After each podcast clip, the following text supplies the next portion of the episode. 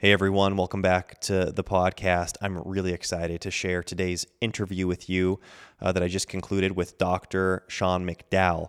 Before I go into his bio, I want to take a moment to thank you all so much for leaving ratings and reviews on iTunes. That's helped our podcast reach more people. Also, for subscribing on YouTube and liking and commenting. That again helps with engagement. Also, the people that take the time, you people, the one, those of you that take the time to screenshot a favorite episode and share it on a social media platform.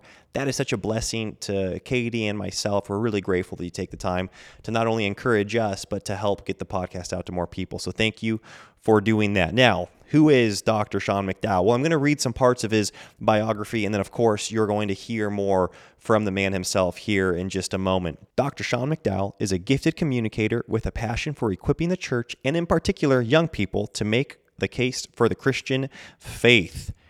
Sean still teaches one high school Bible class, which helps give him exceptional insight into the prevailing culture so he can impart his observations poignantly to fellow educators, pastors, and parents alike.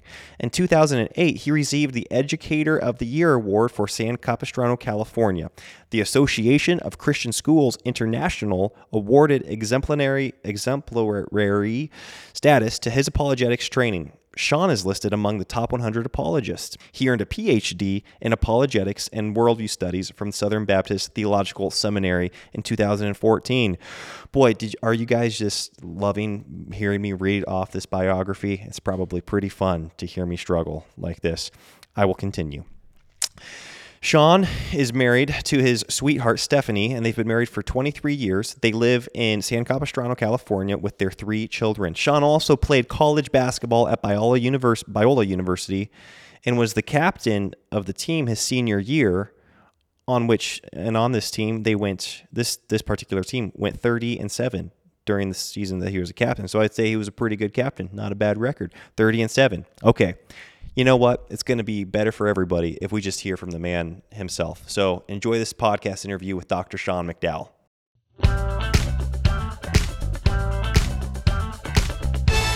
The Now That We're a Family podcast. Well, here we are, Dr. Sean McDowell. Thank you for taking the time to do this uh, today. I know I've been greatly looking forward to this conversation. I enjoy your content, have enjoyed your content for some time. And so I'm really excited that I'm able to talk to you today. You're going to bring so much value and insight to our audience. I already gave a quick introduction as to who you are, what you're doing, which is many things, I should say. Uh, but I want to know, in your own words, you know, when you bump into an old friend, what do you what do you tell them you're doing these days? You know, who what's what's Dr. McDowell up to? Well, Elijah, thanks for having me. I'm not going to lie. I was hoping your wife was the host. I'm just kidding. Just giving you a hard time. Had to jump on that one. The two of yes. you do an awesome job together. Uh, what a wonderful ministry here. Gosh, when I see old friends, uh, I'll typically just say, because many of them aren't Christians, I'll just say, hey, I'm a professor. A professor of what? Theology and the conversation is off and run. Now, there's probably not too many old friends who don't know what I do to a degree. I mean, they see it YouTube, Instagram, whatever. We kind of track with each other, and they're probably not surprised, having known me in high school, that uh, I teach apologetics, do a lot of stuff for parents, uh, and just kind of touch on some of the thorny, most important cultural issues of our day with a heart towards students and just helping parents pass on their faith to the next generation. Wow, what a cool thing. And I know that so many listeners and myself, I'll just speak for myself, that's just such a desire of my heart. You know, I was blessed with Christian parents, Christian grandparents, and I come from this legacy of faith. And I know that I want to see my children's children walking in faith and be able to celebrate that with them.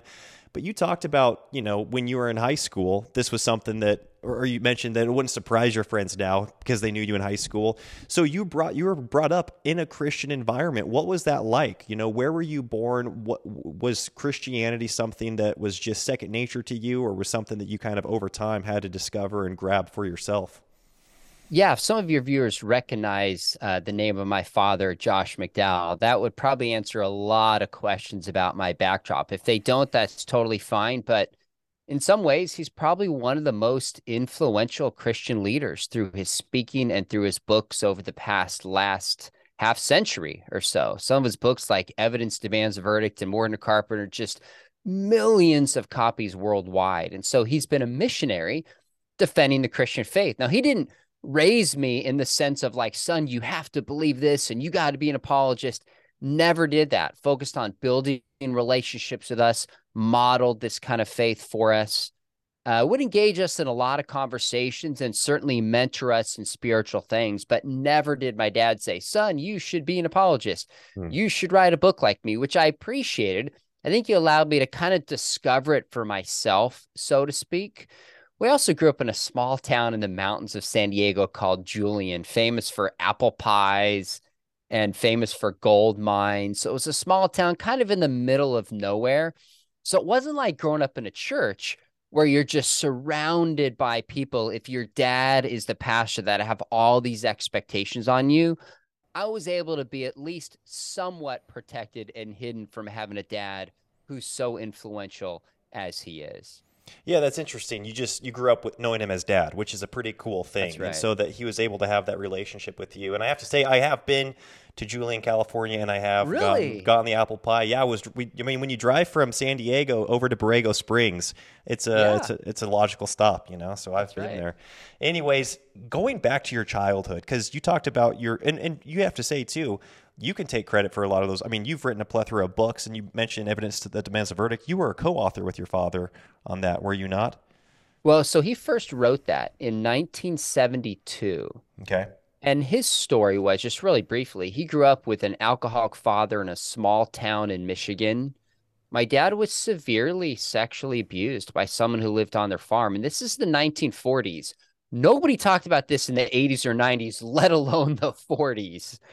And uh, his older sister took her own life. I mean, really a tragic, painful, uh, just childhood growing up wow. set out to disprove Christianity because some Christians challenged him when he was a college age, had a full scholarship to law school, and had the funds to travel around the world, gather the evidence proving Christianity is false. And this is before there were any popular books on apologetics. It was like Francis Schaeffer, C.S. Lewis, and almost nobody else. Hmm. And uh, so he ended up being convinced that it was true just transformed his life, able to forgive his father, see his father come to Christ, offer forgiveness to the man who even sexually abused him powerfully enough. So I grow up with this just really influential, uh, remarkable man of conviction. And he just modeled that for me in the way he lived. Now, in college, I went through a period of doubt this is now in the mid 90s and people are starting to use this thing called the internet and you know there was no google but we're searching on blogs. And i discovered that i don't remember how but i'm sitting in my college dorm and i find that some of the atheist web began responding to my dad's book that you mentioned evidence chapter by chapter Hmm. And it was really unsettling to me, Elijah. It was the first time I heard from doctors and lawyers and historians saying the Bible has contradictions, uh, evolution is true, Jesus never lived. I'm like, what? And it rocked me. And so I went to my dad and I was like, Dad, I want to believe, but I just got a lot of questions. I'm not sure that I'm convinced this is true. And he said to me, he goes, he goes, son, I think that's great. And I remember thinking, did you hear anything that I just said? He said, you know, as best I can remember it, you cannot live on my convictions. You've got to seek after what is true. And if you seek after what is true, I'm confident you'll keep believing in Jesus. And you know, your mom and I will love you no matter what. And I don't want to over dramatize that, but that was a very significant piece in my life of saying, what do I believe? Why do I believe it? And so, you know, two decades after that, maybe more, yeah, about two decades after that, it was my father and I updated his classic book, Evidence That Demands a Verdict, together. I think it was like the fourth edition of the book. Got it. Okay, that makes more sense. Thank you for explaining that. You know, you talked about this research, the and this uh, the, maybe this propensity to look for, I mean, to look for evidence. You know, that, that demands a verdict, and you were, you grew up with a father who was an apologist. He was a deep researcher. It sounds like you inherited a lot of that, you know, I guess propensity to research to find the facts. And you already mentioned some of the core tenets of the faith. You know, Jesus Jesus Christ himself, you know, the historicity of him, his life and death, his resurrection. And you've spoken so much about that, you know, just proof and evidence of the resurrection, which is so helpful. But was there a time in your life where because I mean, I think many people have known some of these facts, and they might even yeah. believe them to be factually true. But then you you hear the heart knowledge versus the head knowledge. Was there a point where you're thinking, "Boy, this is transforming my heart. This is something where I know this to be true historically or factually, but I want." But then all of a sudden, you're convicted in your heart. You're thinking, "Man, this." This apply like his death and burial resurrection. It applies to me. What was that like? Yeah, there was. I would say in college, and this is kind of following up on this kind of doubting, questioning period that I went through. It was kind of this season of maybe a year or two, kind of working this out in my heart and my mind. I remember reading a book by Henri Nouwen, who's a late Catholic priest. It's called The Return of the Prodigal Son. And he goes to visit this painting by Rembrandt of the prodigal son that I think is like eight feet by 11 feet in the Hermitage uh, over in Eastern Europe in in Russia, and he's sitting there thinking that he was always the prodigal son. And somebody says to him, he goes, "No, Henry, you're the older son," and that was transformative for him. And I'm reading this thinking, "Oh my goodness, that's true for me." I always thought growing up, because we have these dramatic stories of people like my father's story, or people who come out of a gang, or people who lose a limb in war, people who like come out of prison and turn to Jesus in their last moment. I was always like, guy, there's got to be some dramatic story before God can use me. And then I realized, kind of reading that and some other things in my life was like, holy cow, I am the older son in the Luke 15 story in the sense where he did everything right. He was dutiful. The father goes out to the younger son, but he also goes to the older son who's in the field working. And yet, ironically, the older son didn't understand the heart of the father.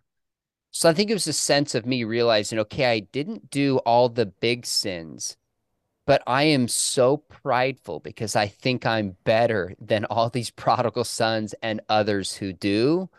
There was a sense where God just broke me and humbled me and realized that I was living a path of legalism and also needed God's grace.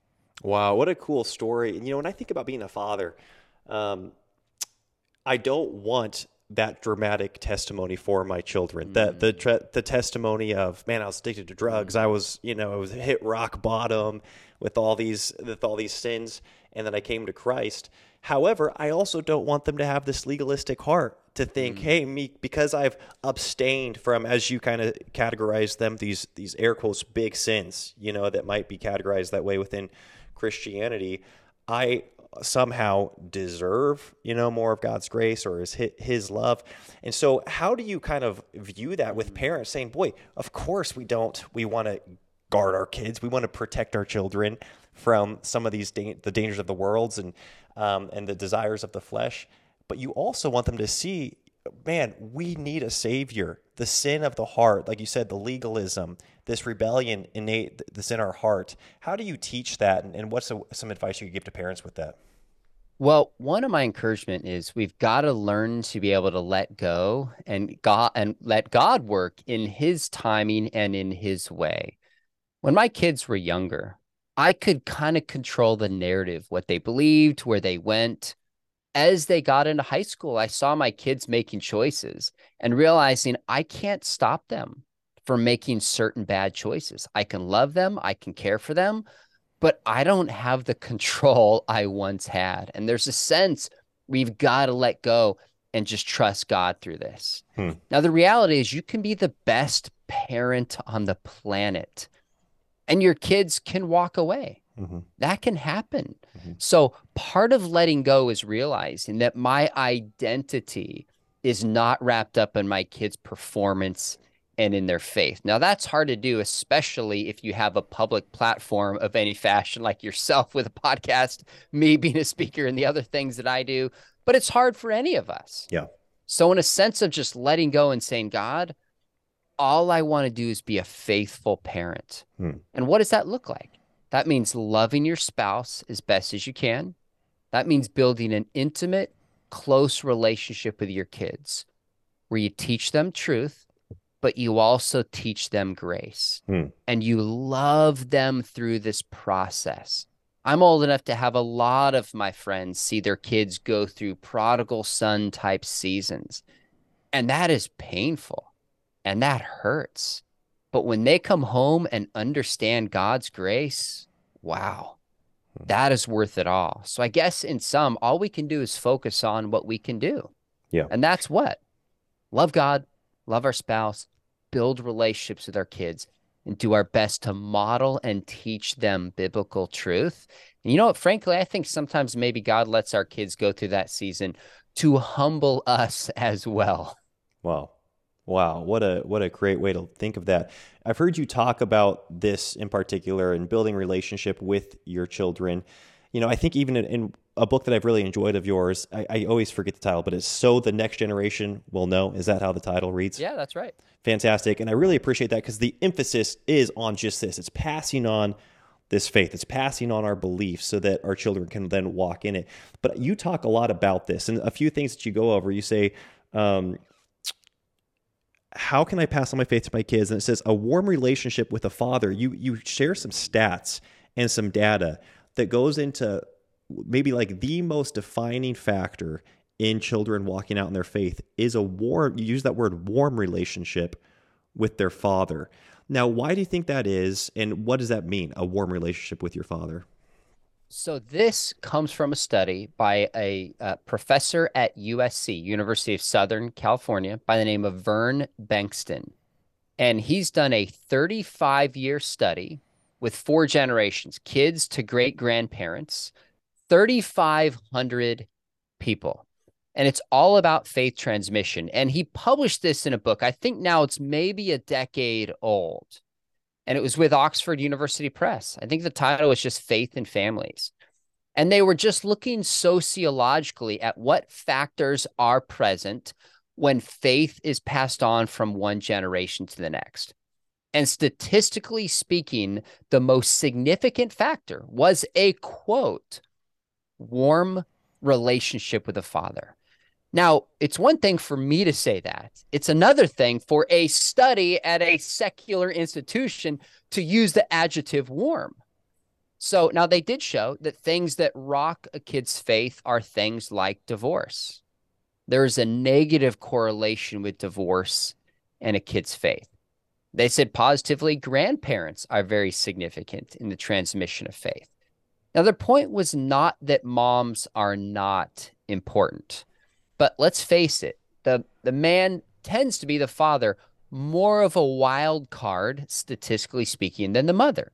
The hmm. mother is there when the child is born, A. There's no guarantee that the father is. There's this motherly instinct built in. And so, for whatever reason, and uh, we could speculate on what that reason is. Maybe it's something about our earthly fathers in some way incarnating or representing our heavenly fathers. I think there's some truth that we see God the Father through our relationship with our earthly father. I think there's some truth to that. But the bottom line is the most significant thing in passing on the faith is building a warm relationship with your kids. And that means there's a big responsibility on dads. Yeah, I mean, uh, that is a big responsibility. And I even go back to your story. You talked about being in college and having this crisis of faith. And the fact that you were on the, the type of terms you were with your father to be able to have that conversation speaks volumes. Because how often do you get into high school or you get into college and maybe your father isn't the first person you think to call when you're in a, in a moment of crisis? And when I think of a warm relationship, of course, the character of the father is going to play a factor in that, right? So a father that's not you know, um, abusive and he's not, you know, full of anger and, and things like that. But then also just this time, like you can't replace time spent with your children. Is that something that you experienced with your father? And again, like certain seasons will lend to this being more, I guess, doable than other seasons. But was your father, did you experience this carefree time with him where you would just do life?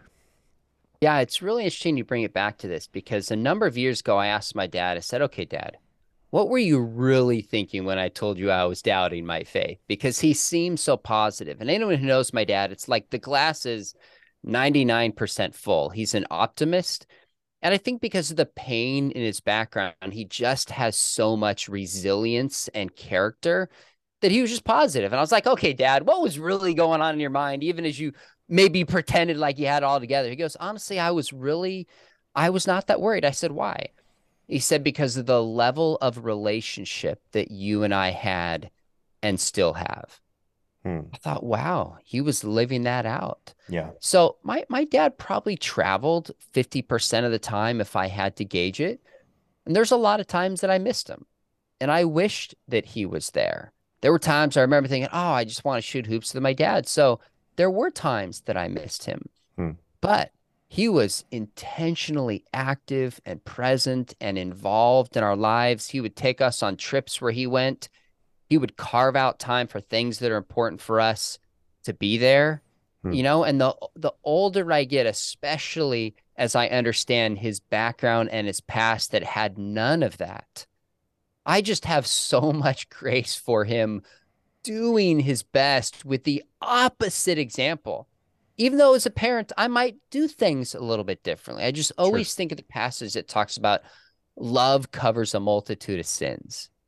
And it's not that there was sin that was there, but the sense of like when we look back at our parents, all of us reflect upon the good and we all reflect and say, you know, there's probably some things I might do differently. And what do we do? We have grace for those areas where we say, you know what? Maybe my parents fall short. Why do we have grace? Because we're going to fall short as parents. Yeah. And we want our kids to extend the same grace to us.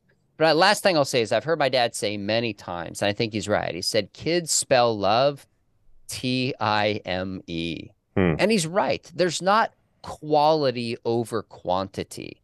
Hmm. I think it's both. Wow. Wow. I, yeah, I like that. And I think that's probably got to be encouraging for many fathers that maybe they're in a career that does demand a lot of their time. They're in a field that does have them traveling for large chunks of time, but to know that you can with with quality time, with that intentional time, really make a lot of gain in your relationship with your children. That's got to be really cool to hear that. Also, you know, you mentioned shooting hoops. I know your son, you play basketball. You're at least one of your, you have, you have one son and two daughters. Is that how is it? Or two sons, I one daughter? Do. I have a 19 year old son. Okay. Who's playing basketball in the fall at Biola. And then I have a 16 year old daughter and a 10 year old son. Okay, great. Now, you mentioned that, and I'm just going to touch on this. You know, I think of the simplicity of activities that you can do with each, with mm. with your kiddos, and the fact that you play basketball now, your son's playing basketball. Of course, it doesn't have to be uh, that sport. It doesn't have to be a particular instrument or a specific hobby that you do with your with your kiddo. But how cool is it that I mean, especially with with boys, this is just a thing. They like doing things. You know, I've got boys. It, they are active. They are active guys that want to be busy. And when you see that as a father, you can play into that. You can say, "Hey, I'm going to do this with you." And is that something that you kind of were intentional with your parenting? You know, not not saying, "Hey, son, you have to play basketball," but just doing something with them as they were young and as they've grown. So, great question. A couple thoughts. Uh, one is kids tend to follow the passions of their parents it's interesting in the Shema when it says, Love Lord God with all your heart, your soul, your mind, and your strength. Before it talks about fixing our kids, so to speak, and how to pass on the faith, it says, Love God. Why? Because kids tend to follow the passions of their parents. I never told mm. my son he should play hoops, but I love the game. I follow the NBA. I like March Madness. Uh, I played in college. My wife did too. I just love the game of basketball. So he picked that up. Now my daughter plays volleyball. Great. In fact, she was kind of like, everybody in this family plays basketball. I want to do something different. I was like, great. But kids, you know, my son loves superheroes, interestingly enough. So do I. Like, I just see my kids loving some of the things. we've got to ask ourselves first, what do we love? Because hmm. our kids are watching and they catch that. Now, with that said, I remember meeting a young man one time who looking he spent a lot of time with his dad, but looking back, he's like, you know what? It was always on his terms. Hmm. It was always what he wanted to do. And that made him kind of question some of his childhood in a way that was kind of painful. Now, I bring my kids when I can on speaking things. I'm like, hey, let's watch this together. But I try to also say what's important to my kids and spend time doing things with them that they enjoy, that's important to them. We've got to do both. Wow, what a cool insight. Yeah, I mean, on one level, it's it's it's crazy convicting and also kind of empowering to think about this influence that we have in our children's appetites and their desires. You know, some of the things that I am going to have an inclination to doing to, towards my sons will inherit, my daughter will inherit. Yeah. And then on the flip side, also realizing, man, I want to meet them where they're at. I want to get on their level, so to speak. And um, especially when I'm, I'm a father of young children, by mm. getting on their level, that means I feel like literally getting on their level. It's crazy how much it yeah. means to my kids when I literally get on the ground with them, you know, and you just see them them light up. And then obviously as time goes on, that's going to change. That's going to look differently. So you are a father. You were you were raised by a father that was intentional in his faith. What are some things that really stand out to you in the differences of maybe challenges for Christians from your high school years to now your children that are in high school?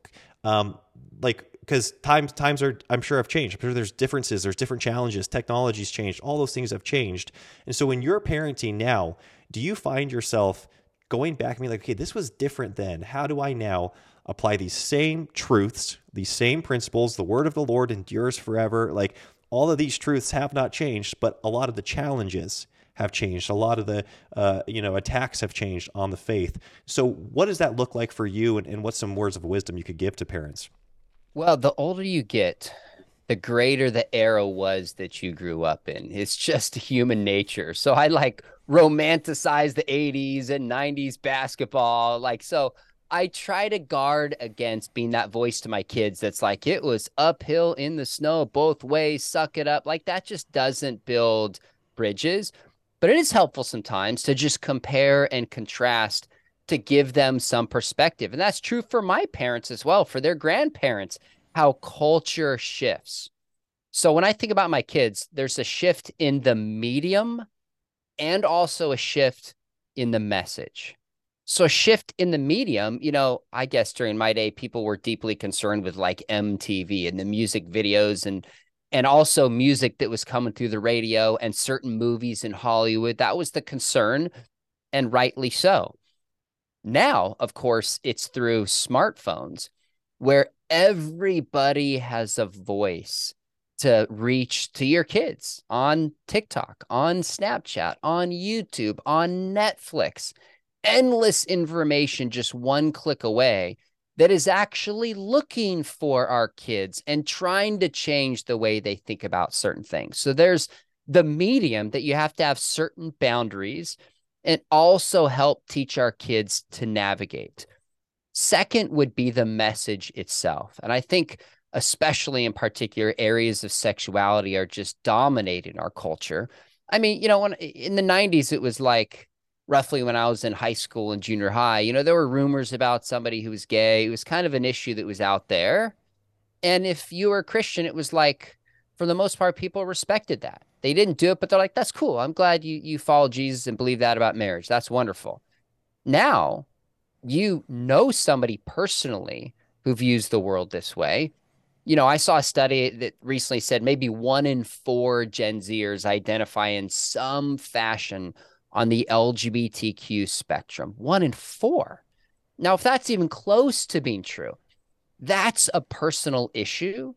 And they're told if you don't believe and embrace this and tweet about it, actually, not really tweet, high school kids aren't on Twitter or junior high kids, post something on social media in favor of it, you are ignorant and hateful and homophobic. Hmm. So that's an area where the message itself has changed. Now, there's certain, maybe this would be helpful. I think about in terms of timeless and timely issues. And this is how I lay it out in the book that you were mentioning earlier. Timeless issues Does God exist? Is Jesus God? Is the Bible true? Is God the creator? Timely issues like, say, critical race theory, LGBTQ relationships, the environment, immigration, and the timeless truths don't change across generation, but there's certain timely issues that look different and are expressed differently because of technology across the generations. Wow. Yeah. Thanks for saying that like that. And, and, you know, even when you talk about these timely issues, a lot of them, or actually, I would say all of them, the ones that you mentioned, result from a distortion of those timeless issues. You know, an understanding of mm. God's design, an understanding of sin, an understanding of Christ and what he came to do. So, how are you equipping your kids, not just your children, because you're also teaching, you know, you're teaching college kids, you're even still teaching some high school kids, I think, as well. How are you equipping them to engage in conversations about their faith in a culture that, like you already said, you get shut down now just by saying I'm a Christian because Christianity's been labeled hateful. It's been labeled, you know, something that's up, up you're you're aggressively opposing all of these ideologies that are so important to people's identity. So how are you equipping your children and children that you're teaching to have these conversations in an effective way and not just, you know, get shut down and cause more conflict? Well, a couple things. Number one is I try to model it for them how to do so this is a lot of what I do on my, for example, even on my YouTube channel. As I've had people on, one guy describes himself as an atheist New York media elite. I've had a lady who described herself as the OG lesbian YouTube creator.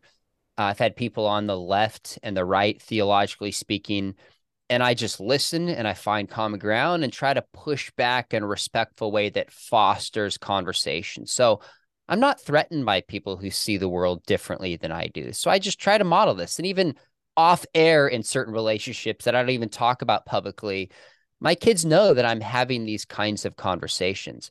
That's one. Uh, second is I try to model this with my kids. So I'll give you an example this morning of how I made breakfast for my family. And my son, who's 10, sits down and he goes, Dad, he's 10. Keep this in mind. He goes, Does Satan know that he's going to lose? If so, why does he keep fighting? Hmm.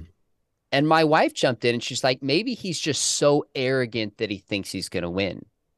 And I was like, Yeah, I don't buy it. And like, we're just going back and forth, modeling disagreement, caring about the issues. That's one. A second thing, I, I don't know when you're going to air this, so I apologize if I date it you can edit this out if you have to. Yeah. But as this morning, there's kind of this controversy that's been going on about The Chosen and having an LGBTQ flag on set. And I try to think through what kind of response should I give? Because I see this thing flaring up and getting more intense, more divided. And so I thought through, I'm going to make a video response to this and my take very quickly was just something to the effect of Elijah. I said, uh, hey, to the creators of The Chosen who put a flag on set, first off, thank you for being a part of a show that my family cherishes. You're representing the characters that shape the way we want to live our lives. Thanks for sacrificing to creatively bring the story of Jesus to the screen. Now, if you think that Christians are motivated by hate, ignorance, and homophobia. I want to invite you to sit down with the very people who fund your show and who watch your show and maybe hear why they believe as they believe that Jesus holds on sex, love, and relationships. I'm a professor. I'd sit down with you anytime and hear your story and perspective if you'd simply hear mine, hmm. as long as the focus can be on the person of Jesus.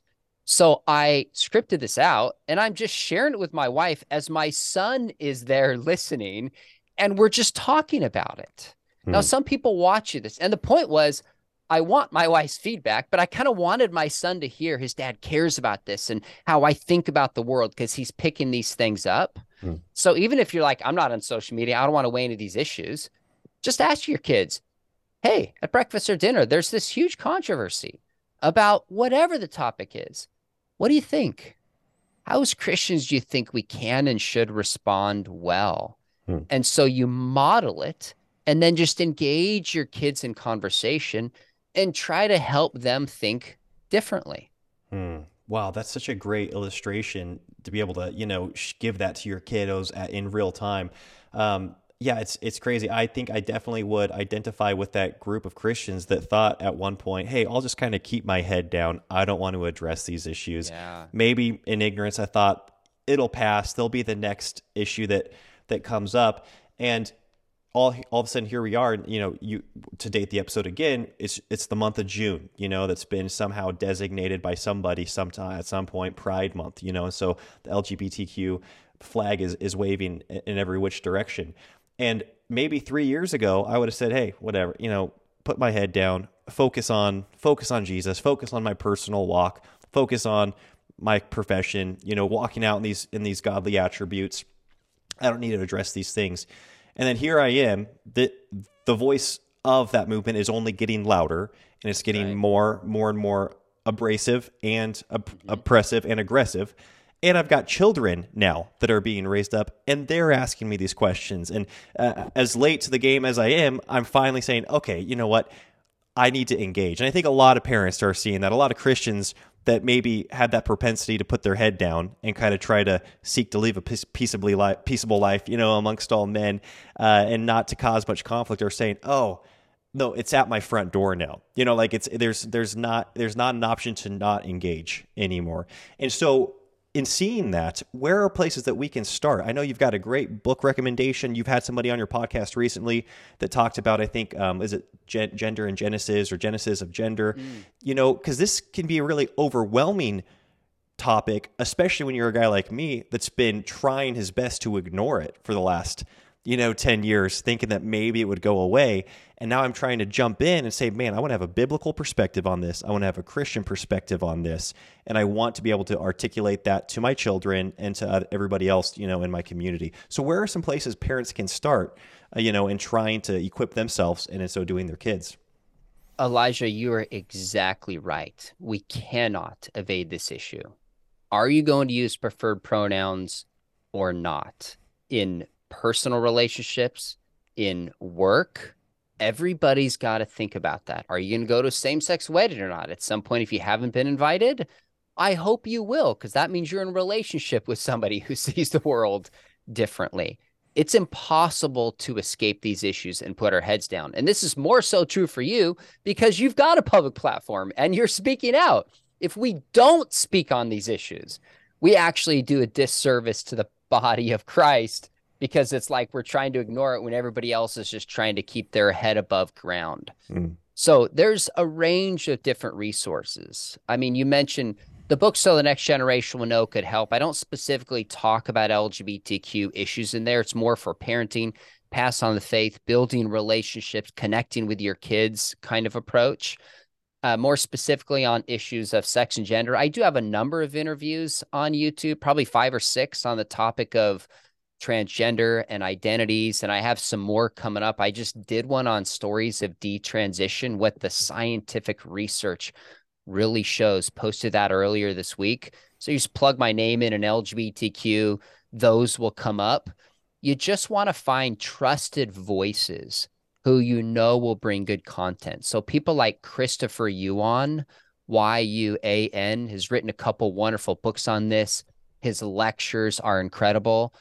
Uh, I would say the Colson Center, John Stonestreet has done some great stuff, and they're working on a curriculum right now addressing some of these very issues.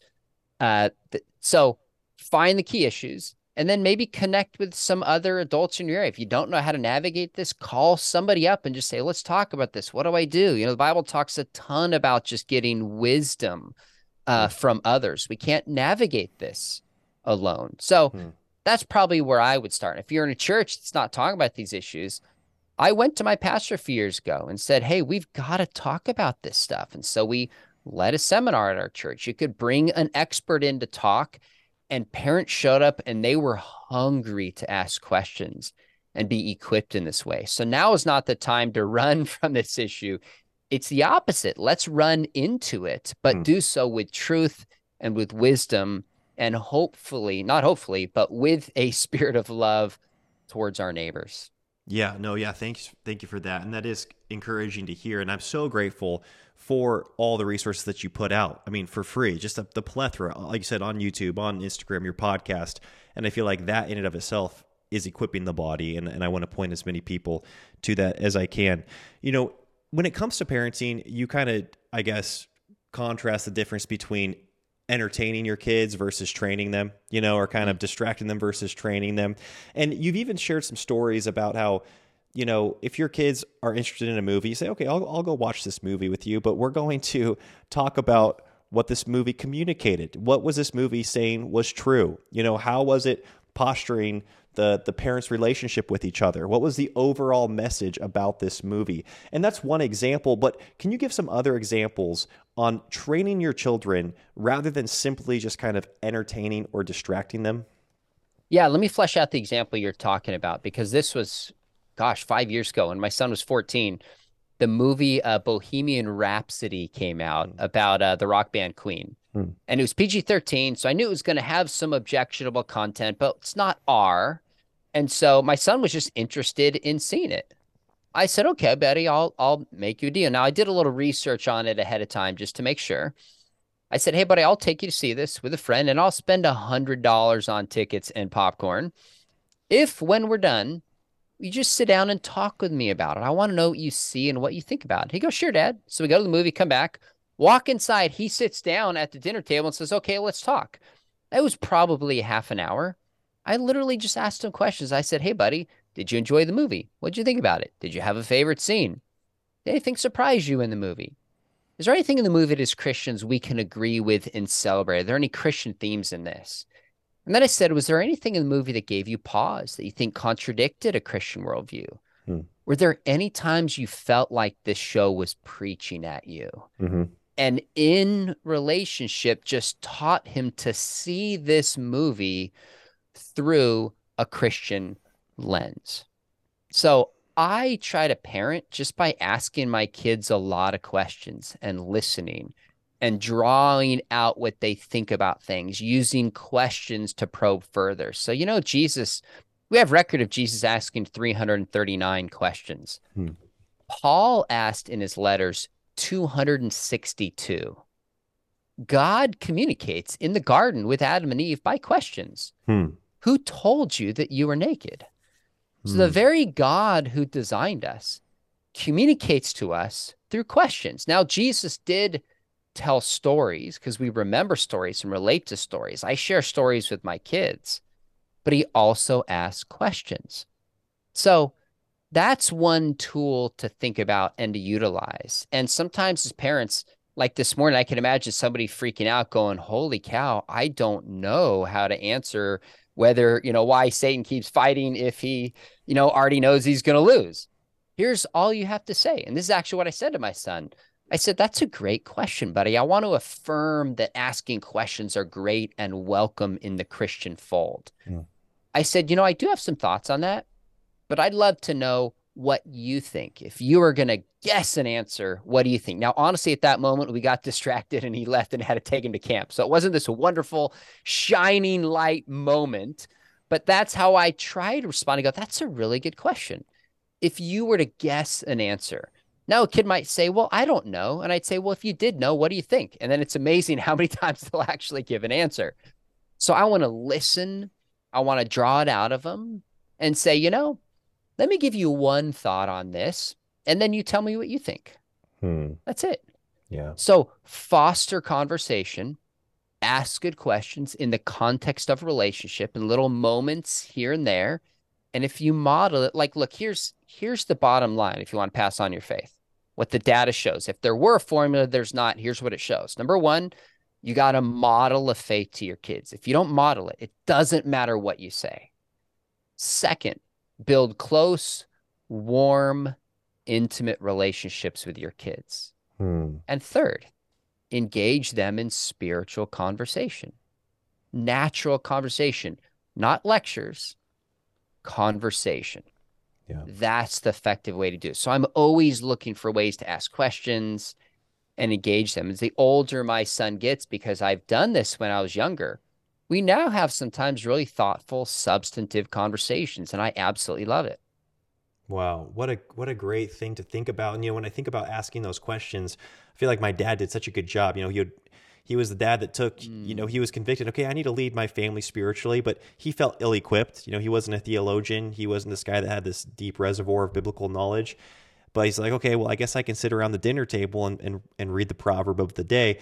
And we'd read it, and he would simply ask, you know, you know, Elisha, what do you think that means? What What do you think that means when you, when you read a proverb and you just get our wheels turning? And from a young age, like you said, those spiritual conversations were started. And of course, my father modeled it. And, and I like how you pointed mm-hmm. out a while back, the fir- like the first, love the Lord your God with all your heart, soul, mind, and strength.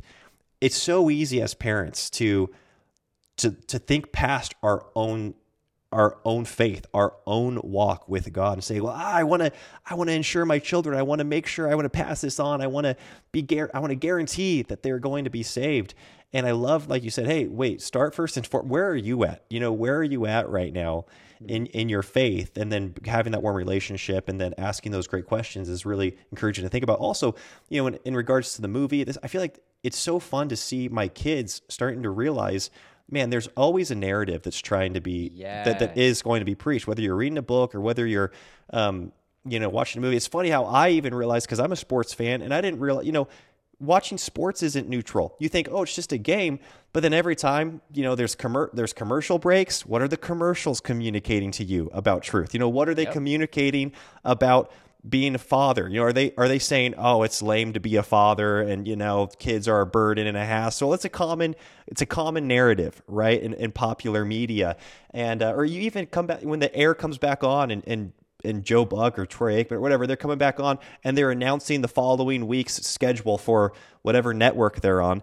There is a narrative there constantly. Sure. And I love being able to identify that first and foremost for myself because we're being fed something you know it's it's affecting the way i'm viewing the world. And yeah. is that is that aligned with god's word or is it contrary to it? And then being able to have those conversations with your kids. So i'm really glad you brought up that example mm. because it's it's happening nonstop. There isn't just this like okay you can turn your brain off now you know moment. It's it's like no there's always a narrative and we need to be able to engage with that narrative. Mm. that's so good. You know you mentioned something that your dad used to say. I i don't know if this is the exact quote but a problem well defined is half solved I think is something that, that he would go. That you mentioned that in one of your books. When you look at kind of the problem of this greater LGBTQ movement, you know, you think, okay, is it? Are you able to put your finger? Because of course, this is this is half the problem, right? And engaging. Everybody says, well, there's nuance. You know, there's complexity to this. Everybody's story is different, and and while there is truth in all of that, are you able to say, you know what? If we boil things down, there's a distortion on how people are viewing men and man and woman? Or they, is there a distortion how people are viewing god or or creation? Are do you are you able to do that or is that not something you can do that with? You know the idea that a, a a solution is found you know once you've defined the problem it's kind of half solved so to speak. Yes. That's one of the few lessons my father got from his dad my grandfather hmm. that he's passed on to me. And i think about that. If your car runs out of gas it doesn't do any good to rotate the tires. Mm-hmm identify the problem. So when we think about this larger LGBTQ conversation, deep beneath it are good things that all human beings across the political and moral and religious divide are seeking. Many in the LGBTQ community, if not all, are seeking the same things you and I are, which is love and belonging and identity. These are human searches. But there's a narrative within this movement that twists the good and beautiful truth that God has built into the world and built into our bodies. So, at the heart of it is a good desire and a good yearning, but expressed and experienced in a way that doesn't bring real human flourishing. That's the heart of it. And that's really any issue we look at in scripture, right? That is defined as sin is missing the mark. Well, that implies there is a mark hmm. and there is a truth, but we've missed it. That's as a whole what I see in the LGBTQ community and not just them. I'm not just picking on them. We could talk about ways that I see that within the Christian community in different fashions. I'm just responding because that's where the heart of the question was. Yeah. So if we lead and engage in this community with just sin and corruption and lies, that doesn't get to the heart of how so many people are experiencing their lives. They don't see it that way. So I wonder if there's a more effective way to engage many in this community. Now, there certainly is a time for a prophetic voice, to call out sin as we see it. I'm not saying there's not a place for that. I'm talking about in our personal relationships. Let's find common ground. Let's see the good, but maybe try to redirect it and say the deeper desires of your heart are actually found in knowing Jesus and mm. living in light of his reality. And then letting that transform the way we approach relationships. That's the, you know, as Augustine talked about, you know, the heart is just yearning and seeking until it finds its rest in you. Hmm. Yeah, and I wonder if if you think that there can be like a different maybe approach or tactic when you talk about the the movement in general. You say the LGBTQ movement or agenda or whatever, however you want to phrase it, and the way you talk about that or confront it versus you already talked about you know people that you know personally in your own sphere because uh, uh, that's something that I've found you know I guess some some contradiction in where Christians are painted as being bigots or they're painted as being hateful towards these uh, these groups, and yet I don't see people in a personal way doing that. So, what are some ways that we can do that? Speaking collectively with truth, with confidence, of course, you want to have real relationships for, with people in your life. Like you said, everybody knows somebody that's mm. identifying right now, and they're probably engaging sure. with them on some level. And you want to be truthful and loving, but then you yep. also want to talk to your kids maybe about the general movement, okay? Because the flags or the commercials, or the advertisements, that's, right. that's not your friend or that's not your neighbor. You know, that's not your neighbor that's you know married it's not a lesbian that's married to another lady. And, and my, my kids and i can have that conversation. We can talk to them. We engage with them. And we kind of are able to be very effective in that narrative. Where we're able to control the narrative right there. And they know yeah. we're christians and they know where we stand. But then when you feel the agenda being pushed on you on a more like i said like these campaigns is that talked about in a different way within your home? So there's two things at play when the narrative that Christians are bigoted, hateful, homophobic comes up. One is the message itself. And there is a sense where no matter how kind and gracious Christians are, our message is offensive about identity and about marriage. And I'm not going to soften that. So I've had affirming Christians and people outside the Christian fold, regardless of how kind I am, tell me that it's my message and my theology, my position itself that causes harm. So we have no control over changing the message if we want to be faithful to Jesus. But a lot of the charge about Christians being bigoted and hateful and homophobic is also due to how we conduct ourselves. And we can do a lot better of not compromising truth, but showing kindness and humility and graciousness with our neighbors. So years ago at the Evangelical Theological Society, where, where a bunch of scholars get together and analyze text in the most nuanced way. It's a fun place for scholars to go. I remember this presentation I heard from Darrell Bock, who's a wonderful New Testament teacher at Dallas Theological Seminary. He said the narrative is that Christians are bigoted, hateful, homophobic. How do we change that? Is when somebody hears that and sees that and their next thought is their neighbor Joe or Bob or Sarah or Elijah or Sean, who's a Christian, but doesn't treat them that way. In other words, the solution is not top down, it's bottom up. It's just Christians reaching out to love their neighbors in the way we love everybody. I mean, Jesus was a friend of sinners. He didn't compromise truth. but somehow sinners wanted to be with him. And I asked myself the question, gosh, how can I be like Jesus where I don't compromise what is true?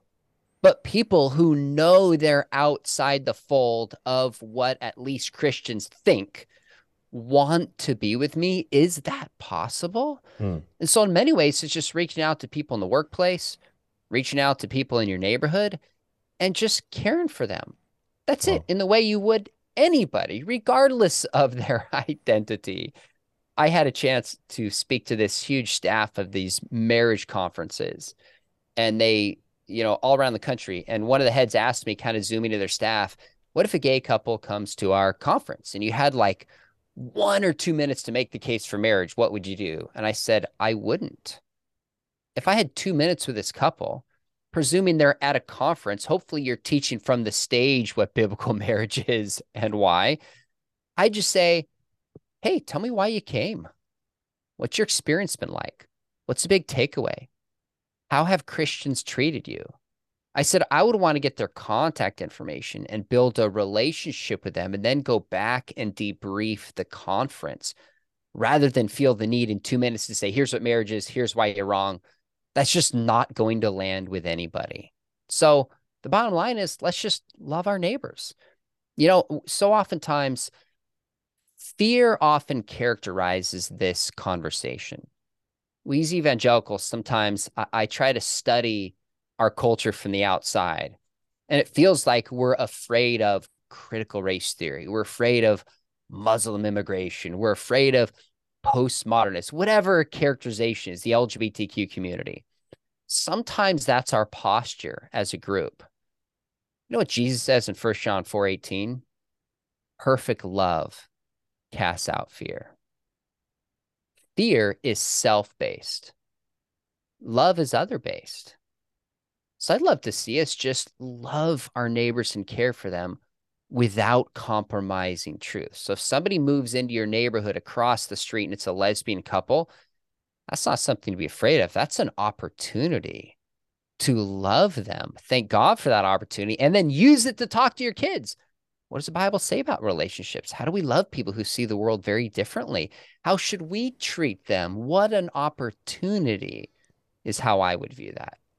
Yeah, thanks for speaking to that. And, and when I think of the fear, it's like, man, who who are we serving? You know, do we think our God's overall? Do you think, like, you know, as your as your son said, you know, Satan, he's got to know he's going to lose, right? Like, we are more than conquerors through Christ, and we know in the end, God, he, he comes out victorious, and we can walk in that victory now. I think as Christians, and we can do it from a place place Amen. of love.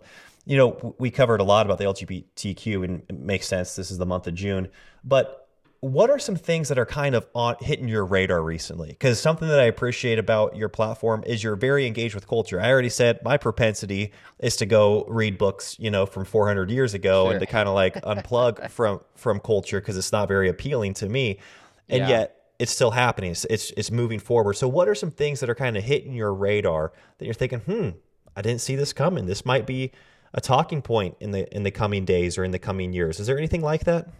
Well, first off, there is some wisdom from just disconnecting from the nonsense and reading books for 400 years ago. Yeah. There's a lot of wisdom uh, in modeling that and doing that because there's always the next outrage for Christians to get mad about, get defensive about. And I think the more energy I expend on that stuff is less I have for my wife and less I have mm. for my kids. And let's face it, news organizations are based upon provoking you and inciting you to anger. I don't care if it's on the right with Fox News, I don't care if it's on the left with CNN. They basically play by the same script.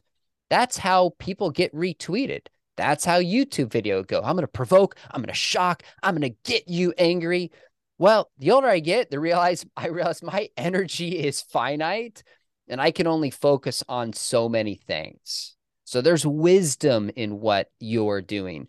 But on the other hand, our kids are getting saturated with these kinds of issues. We have to be present. Now, for me, a big one I've been thinking about lately and probably going to do a, a, a, post on soon is just ChatGPT, how this changes education, hmm. uh, consciousness. Hmm. I think in some ways we are seeing this transgender movement move towards transhumanism. Once we separate our identity from our bodies how far can we go reinventing what it means to be human? That's a big question. And if some of your viewers are like, I don't even know what that means, that's fine. We just got to be willing to talk with our kids about things. What does it mean to be human? What is the soul? Will computers ever really be able to think? What does it mean we're made in God's image? These are really, really, really important questions. So that's one that's coming down the pike uh, to deal with with students. Wow. Wow. Thanks for speaking to that. Dr. McDowell, thank you so much for your time. I want to know, you know, where is it, where's the best place for people to find you? You know, I'll link your website below, your YouTube channel, your Instagram. You've got a plethora of books and resources. Uh, do you, do you get out and speak much, or are you staying kind of local to Southern California? What What's your coming year looking like? So probably the hub is the website that you mentioned, and that has links to different social media platforms. The main ones I use are Instagram, Twitter, and I still post on TikTok because students are there, but I don't personally engage it as much as I used to. Uh, links to my YouTube channel, which I love. That's my favorite way to try to equip people. I've got a blog that I post once or twice a month. Uh, we actually have a podcast out of Biola that's weekly, about 30 minutes. It's called Think Biblically, mm-hmm. and it's always on cultural issues. So I just posted a conversation I had with a lesbian and just said, Hey, Christians, here's a model how to just listen and have a conversation. And that's on the podcast. You can just listen to it and copy it and find somebody to have that kind of conversation with. Uh, it also links to my speaking schedule. So I do speak a good amount at conferences and churches uh, so people can see it there. I might be coming to your area wherever people are listening from, but that's probably the hub to uh, to to track what I do. Love it. Thank you so much. Well, again, thank you for taking the time. Thank you for your work in equipping the body of Christ and, and really giving us, I guess, so many resources and tools that we can use to then engage with with culture and with various things that are challenging the faith right now. Thank you so much, Dr. McDowell. Elijah, you don't need me to say this, but great questions, great flow. You're doing awesome work. Uh, keep it up. It's important. Thank you.